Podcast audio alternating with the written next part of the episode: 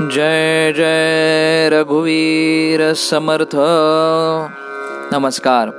मी doctor अमृत करमरकर आपल्यासमोर घेऊन येत आहे ब्रह्मचैतन्य गोंदवलेकर महाराजांनी सांगितलेली प्रवचने.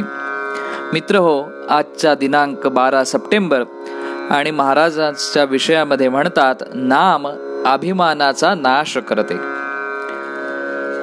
दुसऱ्याचे घर जळले हे कळल्यावर एकाने त्यास पत्र लिहिले भगवंतावर विश्वास ठेवून समाधानात राहावे. पुढे त्याचे स्वतःचे पैसे बँकेत होते ते बुडाले तेव्हा तो रडू लागला.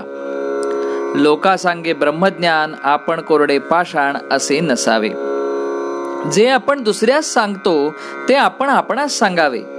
माझे करते पण मेल्याशिवाय भगवंत प्रसन्न होणार नाही.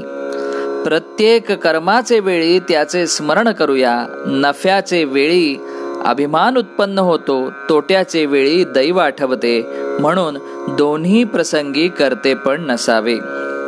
देवाच्या हातात मी बाहुलीप्रमाणे आहे असे मानावे. खोटे करते पण घेतल्यामुळे खरे रडावे लागते न लहान अर्भकाप्रमाणे निरभिमान असावे. मनुष्याचे हाती काही नाही सर्व रामाचे हाती आहे. यश देणे न देणे तुझ्या हाती आहे असे म्हणून रामास शरण जावे. जगात अनेक शोध लागत आहेत. त्यात शरीर सुख भोगाच्या साधनांचे शोध जास्त आहेत. परंतु खऱ्या सुखाचा शोध शाश्वत समाधानाचा शोध एक साधुसंतच करू शकतात. त्यांनी समाधानाची म्हणून जी काही साधने सांगितली आहेत त्याचा अवलंब केला तर आपल्याला खात्रीने समाधान मिळेल. आज आपल्याला समाधान का मिळत नाही? तर आपला अभिमान त्याच्या आड येतो.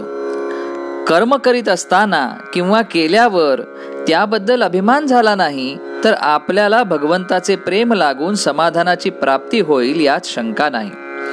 किती साध्या गोष्टीत आपला अभिमान डोके वर काढीत असतो पहा. एक गृहस्थ होते.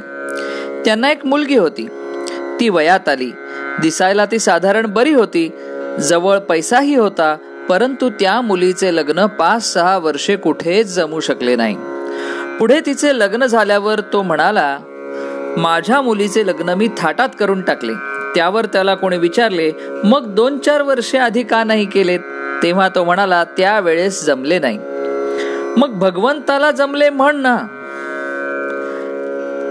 मग आता जमले म्हण की मी केले असे कशाला म्हणतोस? अभिमान घालवायला भगवंताला मनापासून शरण जाणे हा उपाय साधू संतांनी स्वतः अनुभवून सांगितलेला आहे. एकदा माणूस एखाद्या घराण्याला दत्तक गेला की त्याच्या मुलाला काही त्या घराण्याचे नाव लावण्यासाठी पुन्हा दत्तक जावे लागत नाही. तसेच एकदा रामाच्या पायावर डोके ठेवून रामा मी तुझा झालो आणि तू माझा झालास असे अनन्यतेने म्हटल्यावर त्यापुढे होणारे आपले प्रत्येक कर्म हे त्याचेच होईल. ते त्याला अर्पण करण्याची जरुरी नाही. म्हणून होईल ते कर्म त्याचेच मानावे. कोणतेही कर्म अर्पण केले असताना अर्पण करणारा उरतोच तसे न व्हावे.